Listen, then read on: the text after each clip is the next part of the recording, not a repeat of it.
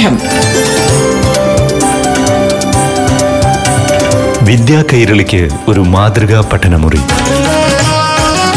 പാഠം.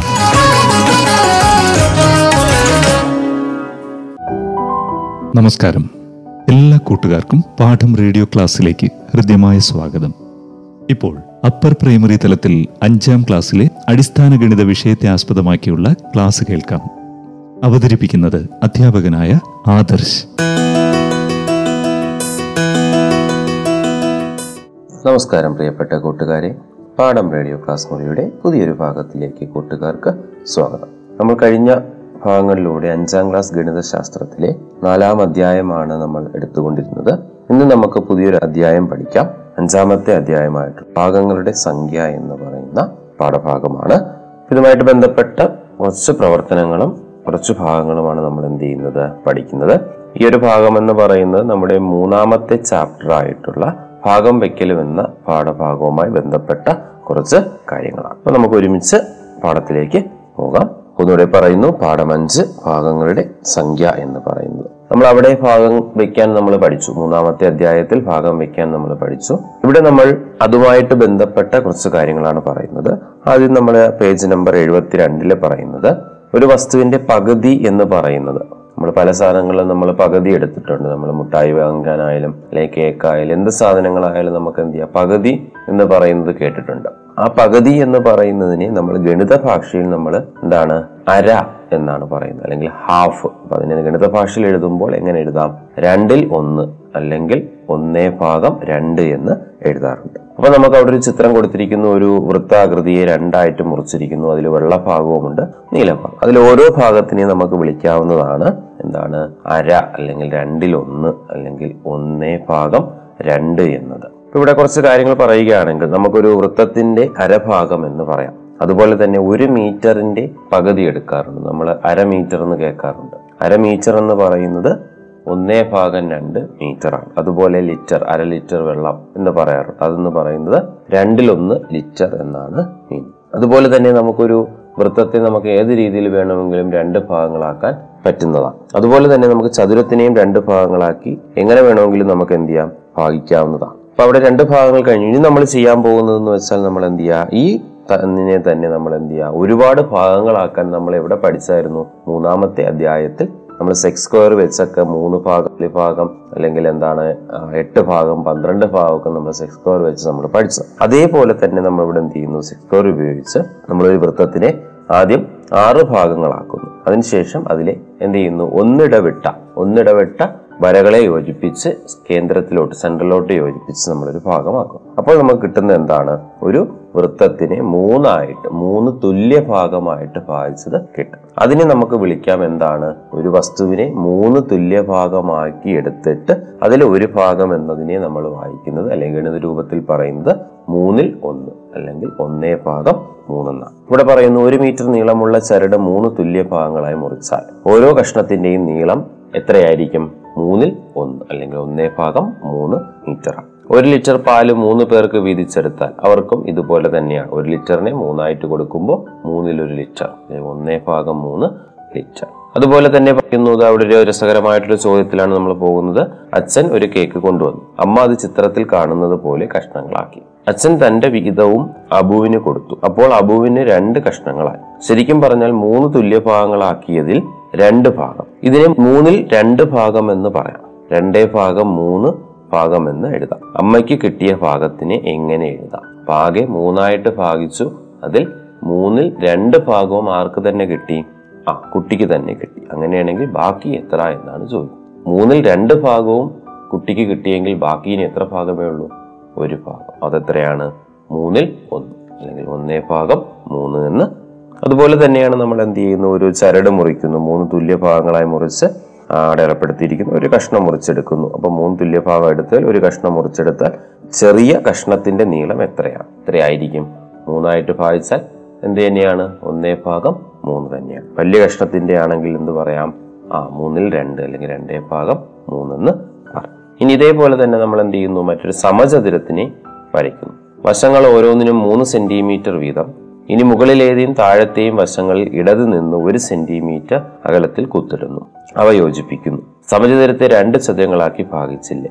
ചെറിയ ചതുരം സമചതുരത്തിന്റെ എത്ര ഭാഗമാണ് അപ്പൊ നമ്മൾ എന്ത് ചെയ്തു? ഒരു ചതുരം സമചതുരം വരച്ചിട്ട് അതിന്റെ നീളത്തിന്റെ ഒരു സെന്റിമീറ്റർ അകലം വെച്ചുകൊണ്ട് എന്ത് ചെയ്തു? ഒരു ഭാഗം മുറിച്ചു മാറ്റി അപ്പോൾ അതിന്റെ രണ്ട് ഭാഗങ്ങളായി. അപ്പൊ രണ്ട് ഭാഗങ്ങളിൽ ഒരു ചെറിയ ഭാഗം കിട്ടി ഒരു വലിയ ഭാഗം കിട്ടി. ചോദിച്ചിരിക്കുന്ന ചെറിയ ചതുരം സമചതുരത്തിന്റെ എത്ര ഭാഗമാണ്? വലിയ ചതുരം. നമുക്ക് നെടുകെ വരച്ച വര എന്ന് പറയുന്ന കുറുകെ വരച്ചാൽ നമുക്ക് മറ്റു രീതിയിൽ നമുക്ക് എന്ത് ചെയ്തിനെ എഴുതാൻ പറ്റും. സമചതുരം ആയതുകൊണ്ട് തന്നെ എല്ലാ വശവും തുല്യമാണ്. അതുകൊണ്ട് തന്നെ ഏത് രീതിയിൽ വേണമെങ്കിലും നമുക്ക് എന്ത് ചെയ്തതിനെ എഴുതാൻ പറ്റും. ഇനി അതിലെ ചില പ്രവർത്തനങ്ങളാണ്. എഴുപത്തി ആറാമത്തെ പേജിൽ ചുവടെ തന്നിരിക്കുന്ന ചിത്രത്തിൽ നിറം നൽകിയിരിക്കുന്ന ചതുരത്തിന്റെ എത്ര ഭാഗത്താണ്? ഷെയ്ഡ് ചെയ്തിരിക്കുന്നത് നിറം കൊടുത്തിരിക്കുന്നത് എത്ര ഭാഗത്താണ് ഷെയ്ഡ് ചെയ്തിരിക്കുന്നത്. നമുക്ക് നോക്കുമ്പോൾ തന്നെ മനസ്സിലാവും എന്താണ്? പകുതിയാണ്. പകുതിയെ നമ്മൾ എങ്ങനെ സൂചിപ്പിക്കുന്നു നമ്മൾ പറഞ്ഞു. പകുതിയെ രണ്ടിൽ ഒന്ന് എന്ന് സൂചിപ്പിക്കുന്നു. അല്ലെങ്കിൽ ഒന്നേ ഭാഗം. തന്നിരിക്കുന്ന സമചതുരത്തിന്റെ മൂന്നിലൊരു ഭാഗത്തിന് നിറം നൽകും. അപ്പൊ തന്നിരിക്കുന്ന സമചതുരമാണ്. അളവ് തന്നിട്ടില്ല. അപ്പൊ അളവ് നമുക്ക് ഇഷ്ടപ്പെട്ട് എടുക്കാം. ഭാഗിക്കേണ്ടതാണ്. അപ്പൊ ആ രീതിയിൽ അളവെടുക്കുക. എങ്ങനെ? മൂന്ന് ആറ് ഒമ്പത് എന്ന രീതിയിൽ അളവെടുത്തിട്ട് ഒരു സമചതുരം നമ്മൾ നോട്ട് പുസ്തകത്തിലോട്ട് വരയ്ക്കാം. അതിനുശേഷം എന്ത് ചെയ്യണമെന്നാ പറഞ്ഞ് മൂന്നായിട്ട് ഭാഗിക്കുക ഒരു ഭാഗത്തിൽ നമ്മൾ നിറം. അടുത്ത ചോദ്യം പറഞ്ഞിരിക്കുന്നു ചുവടെ തന്നിരിക്കുന്ന ചതുരത്തിന്റെ മൂന്നിൽ രണ്ട് ഭാഗത്തിന് നീല നിറവും ബാക്കി ഭാഗത്തിന് പച്ച നിറവും നൽകുക. തന്നിരിക്കുന്ന ഒരു ചതുരം ആറ് സെന്റിമീറ്റർ നീളവും മൂന്ന് സെന്റിമീറ്റർ വീതിയുമുള്ള ഒരു ചതുരം തന്നിരിക്കുന്നു. അതിൽ മൂന്നിൽ രണ്ട് ഭാഗത്തിന് നീല നിറം കൊടുക്കുക. ആറ് സെന്റിമീറ്റർ ആണ് തന്നിരിക്കുന്നത്. അപ്പൊ അതിനെ മൂന്ന് തുല്യ ഭാഗങ്ങളായിട്ട് ഭാഗിക്കാം ആറിനെ മൂന്ന് തുല്യ ഭാഗങ്ങളാക്കുമ്പോൾ ഓരോന്നും രണ്ട് സെന്റിമീറ്റർ വെച്ച് ഓരോ ഭാഗം വരും. അപ്പോൾ നീളത്തിനെ മൂന്നായിട്ട് ഭാഗിക്കുമ്പോൾ രണ്ട് രണ്ട് രണ്ടെന്ന് വരും. അതിൽ രണ്ട് ഭാഗം. അങ്ങനെ മൂന്നായിട്ട് ഭാഗിച്ച് രണ്ട് ഭാഗത്തിന് നീല നിറം കൊടുക്കുക. നമ്മൾ കേക്കിന്റെ ചോദ്യം ചെയ്തതുപോലെ തന്നെ ചേർത്ത് നമ്മൾ എഴുതുമ്പോൾ രണ്ട് ഭാഗം വരും. ബാക്കി ഭാഗത്തിന് പച്ചനിറം ആക്കുക. പച്ച നിറം നൽകിയ ഭാഗം എത്രയാണെന്ന് ചോദിച്ചു കഴിഞ്ഞാൽ എത്രയാണ് ബാക്കിയുള്ളത്? മൂന്നിൽ ഒരു ഭാഗം ബാക്കിയുള്ളൂ. ഒരു മീറ്റർ നീളമുള്ള ഈർക്കിൽ ഒട്ടിച്ച് തുല്യവശങ്ങളുള്ള ത്രികോണങ്ങൾ ഉണ്ടാക്കി. ഒരു വശത്തിന്റെ നീളം എത്ര? നമ്മൾ നേരത്തെ പഠിച്ചതാണ് ഒരു മീറ്റർ നീളത്തിനെ മൂന്ന് തുല്യ ഭാഗമാക്കുമ്പോൾ മൂന്നിലൊരു ഭാഗം. അങ്ങനെ ആക്കിയിട്ട് ഓരോ വശവും എത്രയാണെന്ന് ചോദിച്ചു കഴിഞ്ഞാൽ ഒന്നേ ഭാഗം മൂന്ന് ആയിരിക്കും അതിന്റെ ഓരോ വശത്തിന്റെയും നീളം. ചിത്രത്തിൽ നിറം നൽകിയിരിക്കുന്ന സമചതുരത്തിന്റെ എത്ര ഭാഗത്താണ്? അത് നോക്കുമ്പോൾ തന്നെ മനസ്സിലാവും എത്രയായിട്ട് ഭാഗിച്ചിട്ടുണ്ടെന്ന് ആദ്യം നോക്കാം. ആ ഒരു നാല് ത്രികോണങ്ങൾ അവിടെ കാണുന്നുണ്ട്. രണ്ടെണ്ണം ഷെയ്ഡ് ചെയ്തിരിക്കുന്നത് രണ്ടെണ്ണം ഷെയ്ഡ് ചെയ്യാതെ അപ്പോൾ മൊത്തത്തിൽ എത്രയായിട്ട് ഭാഗിച്ചിരിക്കുന്നു? നാലായിട്ട് ഭാഗിച്ചിരിക്കുന്നു. അതിൽ എത്ര എണ്ണം നിറം കൊടുത്തിരിക്കുന്നു? രണ്ടെണ്ണം നിറം കൊടുത്തിരിക്കുന്നു. അപ്പോൾ ഉത്തരമായിട്ട് കിട്ടുമ്പോൾ എങ്ങനെ കിട്ടും? രണ്ടേ ഭാഗം നാല് എന്ന് കിട്ടും. അടുത്ത ചോദ്യം എന്ന് പറയുന്നത് ചുവടെ കൊടുത്തിരിക്കുന്ന വരയിലെ തുല്യ അകലത്തിലുള്ള ചില ബിന്ദുക്കൾ സോറി ചുവടെ കൊടുത്തിരിക്കുന്ന വരയിൽ തുല്യ അകലത്തിലുള്ള ചില ബിന്ദുക്കൾ രേഖപ്പെടുത്തിയിരിക്കുന്നു. എ ബി ഡി അങ്ങനെ ജി വരെ നമ്മൾ എന്ത് ചെയ്യുന്നു? തുല്യ അകലം കൊടുത്തിരിക്കും എ ഡിയുടെ നീളം ആകെ നീളത്തിന്റെ എത്രയാണ്? ആകെ നീളം എന്ന് പറയുന്ന എണ്ണി നോക്കുമ്പോൾ നമുക്ക് മനസ്സിലാവും എത്ര നീളമാണെന്നുള്ളത്. എ തൊട്ട് ബി വരെ ഒന്ന് രണ്ട് മൂന്ന് നാല് അഞ്ച് ആറ്. അപ്പൊ ആകെ ആറെണ്ണമായിട്ടാണ് ഭാഗിച്ചിരിക്കുന്നത്. അതിൽ ഡി വരെ എത്ര ഭാഗം വരും? മൂന്ന്. അങ്ങനെയാണെങ്കിൽ എത്ര ഭാഗം വരും? ആകെയുള്ളതിന്റെ ആ മൂന്നേ ഭാഗം ആറ് ഭാഗം എന്ന് വരും. അതുപോലെ തന്നെ എ സിയുടെ നീളം അങ്ങനെ നോക്കുകയാണെങ്കിൽ എ സി എന്ന് പറഞ്ഞാൽ രണ്ടെണ്ണേ ഉള്ളൂ. അപ്പൊ രണ്ടേ ഭാഗം ആറ് വരും. അങ്ങനെയാണെങ്കിൽ എ ഇ എന്ന് പറയുന്നത് എ ഇ എന്ന് പറയുമ്പോൾ എത്ര വരും? എ ഡി എന്ന് പറയുന്നത് നമുക്ക് കിട്ടി മൂന്നാണ്. അപ്പൊ എ ഇ വരുമ്പോൾ നാല്. അപ്പൊ നാലേ ഭാഗം ആറാണ് എന്തെന്ന് പറയുന്നത്? ആ എ ഇയുടെ നീളം എന്ന് പറയും. അപ്പൊ ഈ രീതിയിൽ നമുക്ക് എന്ത് ചെയ്യാം? ചോദ്യങ്ങൾ ചെയ്യാം. ഒരു ചോദ്യം കൂടെ ഉണ്ട്. ഇരുപത് മിനിറ്റ് കൊണ്ട് ക്ലോക്കിലെ മിനിറ്റ് സൂചി തിരിയുന്ന വൃത്തത്തിന്റെ എത്ര ഭാഗമാണ്? അപ്പൊ നമുക്കറിയാം വൃത്തത്തിന്റെ എന്താണ് പന്ത്രണ്ട് ഭാഗങ്ങൾ ഒരു വൃത്തത്തിലുണ്ടെന്ന് സങ്കല്പിക്കാം. അങ്ങനെയാണെങ്കിൽ ഇരുപത് മിനിറ്റ് കഴിയുമ്പോൾ അത് വരുന്ന ഭാഗം എന്ന് പറയുന്നത് എവിടെയായിരിക്കും? നാലിൽ ആണ് വരുന്നത്. എന്ന് പറയുമ്പോൾ ആ നാല് ഭാഗമായിട്ട് തന്നെ വായിക്കാം. ആകെ ഉള്ളത് പന്ത്രണ്ടാണ്. അതിൽ നാല് ഭാഗം എത്തുമ്പോഴാണ് ഇരുപത് മിനിറ്റ് ആകുന്നത്. അപ്പൊ അതുകൊണ്ട് തന്നെ നമുക്ക് എഴുതാം. നാല് ഭാഗം പന്ത്രണ്ട് എന്ന് എഴുതാം. നാല് മണിക്കൂർ കൊണ്ട് മണിക്കൂർ സൂചി തിരിയുന്ന വൃത്തത്തിന്റെ എത്ര ഭാഗമാണ്? നാല് മണിക്കൂറാകുമ്പോൾ വൃത്തത്തിന്റെ ആകെ എത്ര ഭാഗമാണെന്നാണ് നോക്കേണ്ടത്. നാല് മണിക്കൂർ കൊണ്ട് മണിക്കൂർ സൂചി തിരിയുക അപ്പോൾ എത്ര ഭാഗം തന്നെയാണ്? നാല് ഭാഗം പന്ത്രണ്ട് തന്നെയാണ്. ആ രീതിയിൽ നമുക്ക് ബാക്കിയുള്ളതും കൂടെ എന്ത് ചെയ്യാം? ചെയ്യാവുന്നതാണ്. അപ്പൊ ഈ അധ്യായവുമായി ബന്ധപ്പെട്ട കൂടുതൽ രസകരമായ അറിവുകളും പ്രവർത്തനങ്ങളുമായി അടുത്ത ഭാഗങ്ങളിൽ ഒത്തുചേരാം നന്ദി നമസ്കാരം. പാഠം. വിദ്യാ കൈരളിക്ക് ഒരു മാതൃകാ പഠനമുറി. പാഠം.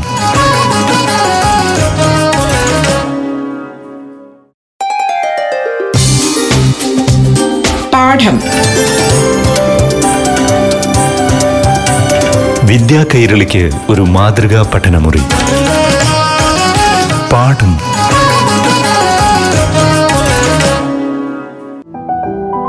നമസ്കാരം കൂട്ടുകാരെ. പാഠം ക്ലാസ്സിലേക്ക് സ്വാഗതം. ഇപ്പോൾ ആറാം ക്ലാസ്സിലെ അടിസ്ഥാന ഗണിത വിഷയത്തെ ആധാരമാക്കി അധ്യാപകനായ ആദർശ് അവതരിപ്പിക്കുന്ന ക്ലാസ് കേൾക്കാം. നമസ്കാരം പ്രിയപ്പെട്ട കൂട്ടുകാരെ. പാഠം റേഡിയോ ക്ലാസ് മുറിയുടെ പുതിയൊരു ഭാഗത്തിലേക്ക് കൂട്ടുകാർക്ക് സ്വാഗതം. നമ്മൾ കഴിഞ്ഞ ഭാഗങ്ങളിലൂടെ ആറാം ക്ലാസ് ഗണിതശാസ്ത്രത്തിലെ മൂന്നാം അധ്യായമാണ് നമ്മൾ പഠിച്ചുകൊണ്ടിരുന്നത്. ഇന്ന് നമുക്ക് പുതിയൊരു അധ്യായത്തിലേക്ക് കടക്കാം. രണ്ടാമത്തെ അധ്യായമായിട്ടുള്ള വ്യാപ്തം എന്ന് പറയും. ഇന്ന് നാം പരിചയപ്പെടാൻ പോകുന്നത്. ഒരു കൂട്ടുകാരെ നമുക്ക് ഒരുമിച്ച് പരിചയപ്പെടാം. വ്യാപ്തം എന്ന് പറയുന്ന പാഠഭാഗത്തിലേക്ക് സ്വാഗതം. നമ്മൾ പാഠപുസ്തകത്തിൽ അൻപത്തി ഏഴാമത്തെ പേജിൽ തന്നെ തുടക്കത്തിൽ തന്നെ നമുക്ക് പാഠഭാഗത്തു നിന്നല്ലാതെ പുറത്തു നിന്ന് കുറച്ച് കാര്യങ്ങൾ പറഞ്ഞിട്ടുണ്ട്. ആതിര എന്ന് പറയുന്ന ഒരു കുട്ടി കുറേ സാധനങ്ങൾ ശേഖരിച്ച് വെച്ചിരിക്കുന്നു. അവിടെ ആ, കാണുമ്പോൾ നമുക്ക് ഒരു ലെറ്റർ കാർഡ് ലെറ്റർ ബോക്സ് അതുപോലെ കുറെ ചതുരപ്പെട്ടികൾ ഒരു നൂൽ അതുപോലെ തന്നെ ഒരു കമ്പ് ഒക്കെ നമ്മൾ എന്ത് ചെയ്തിട്ടുണ്ട്? സൂചിപ്പിച്ചിട്ടുണ്ട്. അപ്പൊ അതിൽ നിന്ന് എന്ത് ചെയ്യുന്നു? ആദ്യത്തെ കൂട്ടം നോക്കുക. ആദ്യം എന്ത് ചെയ്യുന്നു? രണ്ട് വീതിയുള്ള കമ്പും ഒരു ചെറിയ കമ്പും കൂടെ എന്ത് ചെയ്യുന്നു? എടുത്ത് വെച്ചേക്കും ചോദിക്കുന്നു ഈ കൂട്ടത്തിൽ ഏറ്റവും വലുത് ഏത്? എങ്ങനെ കണ്ടെത്തി അപ്പൊ നമുക്ക് കണ്ടെത്താൻ പറ്റും. വീതി കൂടിയ ഒരു കമ്പിനെ നമ്മൾ കാണുമ്പോൾ ഒരു വസ്തുവിനെ കാണുമ്പോൾ അതിൽ വലുത് ഏത് ചെറുത് എന്ന് കണ്ടെത്താൻ നമുക്കറിയാം. അതിന്റെ വലിപ്പമോ അല്ലെങ്കിൽ നീളമോ ഒക്കെ നോക്കിയാൽ മതി. ഒരു കമ്പിന്റെ കേസാണെങ്കിൽ നമുക്ക് അതിന്റെ വലിപ്പം അല്ലെങ്കിൽ നീളം നമുക്ക് നോക്കാം. അടുത്തൊരു വസ്തു വെച്ചിരിക്കുന്ന ഒരു ലെറ്റർ കാർഡും അതുപോലെ തന്നെ ഒരു ഒരു കവറുമാണ് ആപ്ലിക്കേഷൻ കവറുമാണ്. അതിൽ ഏറ്റവും വലുത് എന്ന് ചോദിച്ചാൽ നമുക്ക് പറയാൻ പറ്റും ആപ്ലിക്കേഷൻ കവറാണ്. ഇതേപോലെ തന്നെ നമുക്ക് എന്ത് ചെയ്യാം? പലതരത്തിലുള്ള നമ്മുടെ പാഠഭാഗത്തിലോട്ട് നമുക്ക് വരികയാണെങ്കിൽ പാഠപുസ്തകം അൻപത്തി എട്ടാമത്തെ പേജ് രണ്ട് ചതുരക്കട്ടകൾ എടുത്തു വെച്ചിരിക്കുന്നു. അത് ആ രണ്ട് ചതുരക്കട്ടയിൽ വലുതേത് ചെറുതേത് എന്ന് കണ്ടുപിടിക്കാൻ എളുപ്പമായിരിക്കും. എന്താണ്? ഉയരമുള്ളത് നമുക്ക് പറയാം എന്താണ്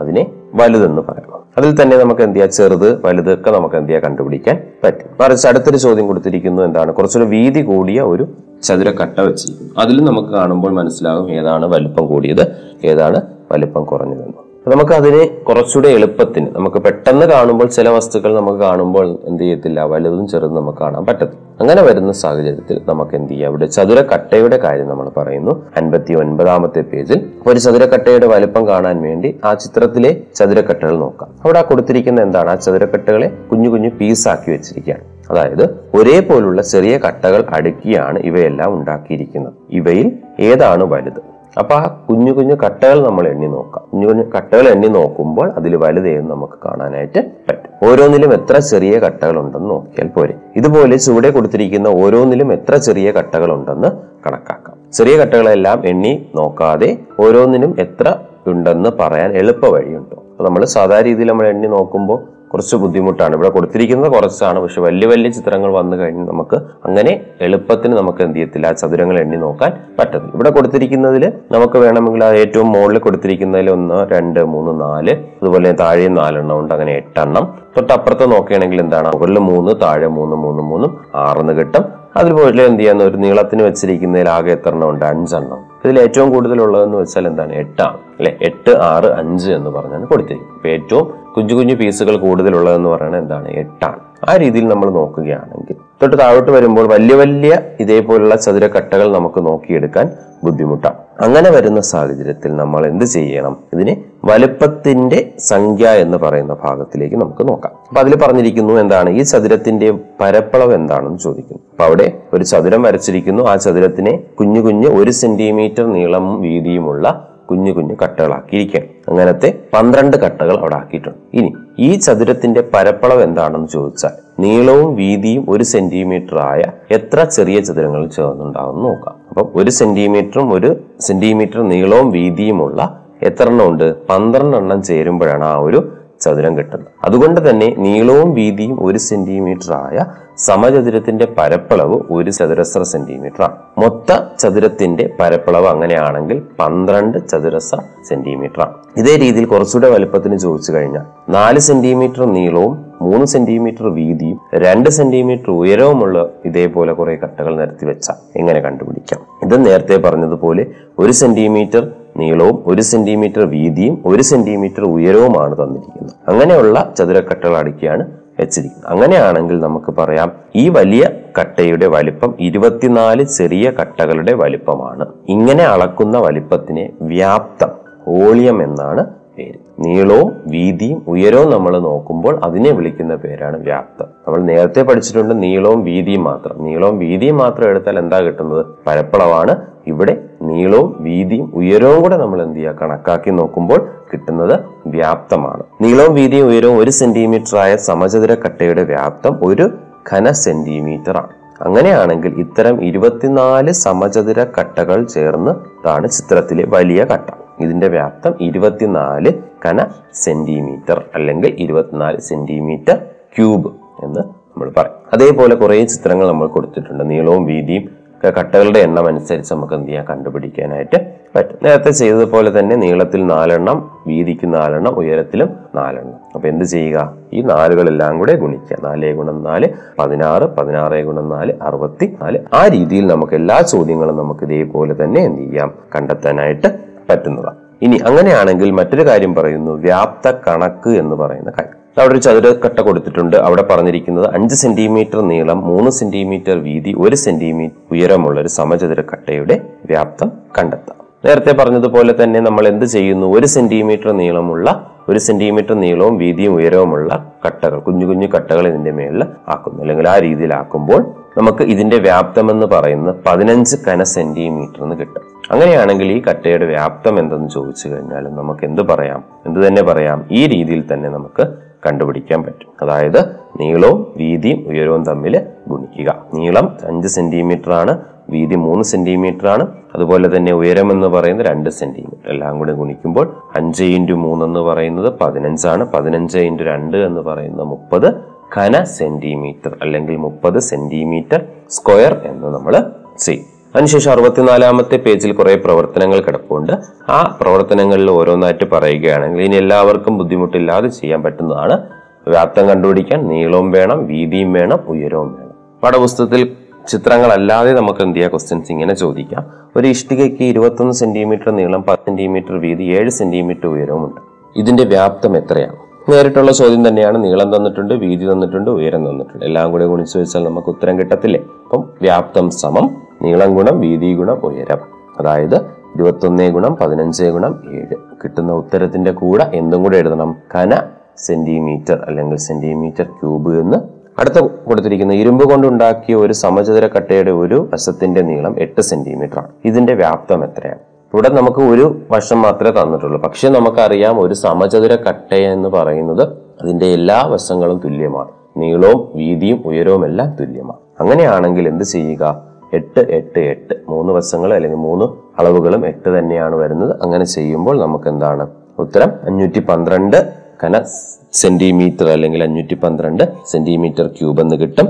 അതിനുശേഷം പറഞ്ഞിരിക്കുന്നു ഒരു കന സെന്റിമീറ്റർ ഇരുമ്പിന്റെ ഭാരം എട്ട് ഗ്രാം ആണെങ്കിൽ ഈ കട്ടയുടെ ഭാരം എത്രയാണ്? അപ്പൊ ആ മുകളിൽ കിട്ടിയ ഉത്തരത്തിനെ എട്ട് കൊണ്ട് ഗുണിക്കുക. എട്ട് കൊണ്ട് ഗുണിക്കുമ്പോൾ കിട്ടുന്നതിനെ നമ്മൾ കിലോഗ്രാമിലാക്കാൻ പറ്റുമെങ്കിൽ കിലോഗ്രാമിലാക്കുക. ഇല്ലെങ്കിൽ ഗ്രാമിൽ തന്നെ നമുക്ക് എന്ത് ചെയ്യാം? ഇട്ടേക്കാം അത് വെച്ച് നമുക്ക് എന്ത് ചെയ്യാം? ചോദ്യങ്ങൾ ചെയ്യാൻ പറ്റും. അടുത്ത പറഞ്ഞിരിക്കുന്ന വ്യാപ്തവും നീളവും എന്ന് പറയും. ഇതിൽ നമുക്ക് പറഞ്ഞിരിക്കുന്ന കാര്യം എന്ന് വെച്ചാൽ അവിടെ പറഞ്ഞിരിക്കുന്ന ഒരു മരക്കട്ടയ്ക്ക് ഒൻപത് സെന്റിമീറ്റർ നീളം നാല് സെന്റിമീറ്റർ വീതിയുമുണ്ട്. ഇതിന്റെ വ്യാപ്തം നൂറ്റിയക്കന കന സെന്റിമീറ്റർ ആണ് എങ്കിൽ ഉയരം എത്ര? അതായത് ഇത്രയും നമ്മൾ ചോയ്സ് എന്താണ്? നീളവും വീതിയും ഉയരവും തന്നിട്ട് നമുക്ക് എന്ത് കണ്ടുപിടിക്കാൻ? വ്യാപ്തം കണ്ടുപിടിക്കാം. ഇപ്പൊ തന്നിരിക്കുന്നത് വ്യാപ്തം തന്നിരിക്കുന്നു നീളവും വീതിയും അല്ലെങ്കിൽ രണ്ട് അളവുകളും വ്യാപ്തവും തന്നു കഴിഞ്ഞാൽ നമുക്ക് മൂന്നാമത്തെ അളവ് എങ്ങനെ കണ്ടുപിടിക്കും? കുഞ്ഞു ക്ലാസ്സിലൊക്കെ നമ്മൾ ചെയ്യുന്നതാണ് എന്താണ്? ഒരു സമചതുരത്തിന്റെ അല്ലെങ്കിൽ ചതുരത്തിന്റെ നീളവും വീതിയും തന്നാൽ നമുക്ക് എന്ത് ചെയ്യാം? പരപ്പളവ് കണ്ടുപിടിക്കാൻ അറിയാം. അതേപോലെ പരപ്പളവ് തന്നു കഴിഞ്ഞാൽ നമുക്ക് എന്ത് ചെയ്യാം? നീളം പരപ്പളവും നീളവും തന്നു കഴിഞ്ഞാൽ നമുക്ക് വീതി കണ്ടുപിടിക്കാനോ അല്ലെങ്കിൽ പരപ്പളവും വീതിയും തന്നിരുന്നാൽ നീളം കണ്ടുപിടിക്കാനോ അറിയാം. അതുപോലെ തന്നെ ഇവിടെ ചെയ്യുന്ന എന്താണ്? നീളവും വീതിയും ഉയരവും ഗുണിച്ചാണ് വ്യാപ്തം. അപ്പോൾ ഈ കണക്കിൽ ഒൻപതും നാലും ഗുണിച്ചതിനെ ഉയരം കൊണ്ട് ഗുണിച്ചതാണ് നൂറ്റി എൺപത് എന്ന് പറയും അതായത് ഉയരത്തെ മുപ്പത്തി ആറ് കൊണ്ട് ഗുണിച്ചാൽ നൂറ്റി എൺപത് കിട്ടും. അപ്പോൾ ഉയരം കണക്കാക്കാൻ നൂറ്റി എൺപതിനെ മുപ്പത്തി ആറ് കൊണ്ട് ഹരിച്ചാൽ മതി. ഒരു ചോദ്യം എന്ന് പറയുന്നത് നീളം വീതിയും തന്നേക്കുന്നു അല്ലെങ്കിൽ നീളവും ഉയരവും തന്നിരിക്കുന്നു അല്ലെങ്കിൽ വീതി ഉയരവും തന്നിട്ട് വ്യാപ്തം തന്നേക്കുന്നു അത് വെച്ചുകൊണ്ട് നമുക്ക് എന്ത് ചെയ്യാം? ഓരോ അളവുകൾ കണ്ടുപിടിക്കാൻ പറ്റും. ഈ അധ്യായവുമായി ബന്ധപ്പെട്ട കൂടുതൽ രസകരമായിട്ടുള്ള അറിവുകളും പ്രവർത്തനങ്ങളുമായി അടുത്ത ഭാഗങ്ങളിൽ ഒത്തുചേരാം. നന്ദി നമസ്കാരം. പാഠം. വിദ്യാ കൈരളിക്ക് ഒരു മാതൃകാ പഠനമുറി. പാഠം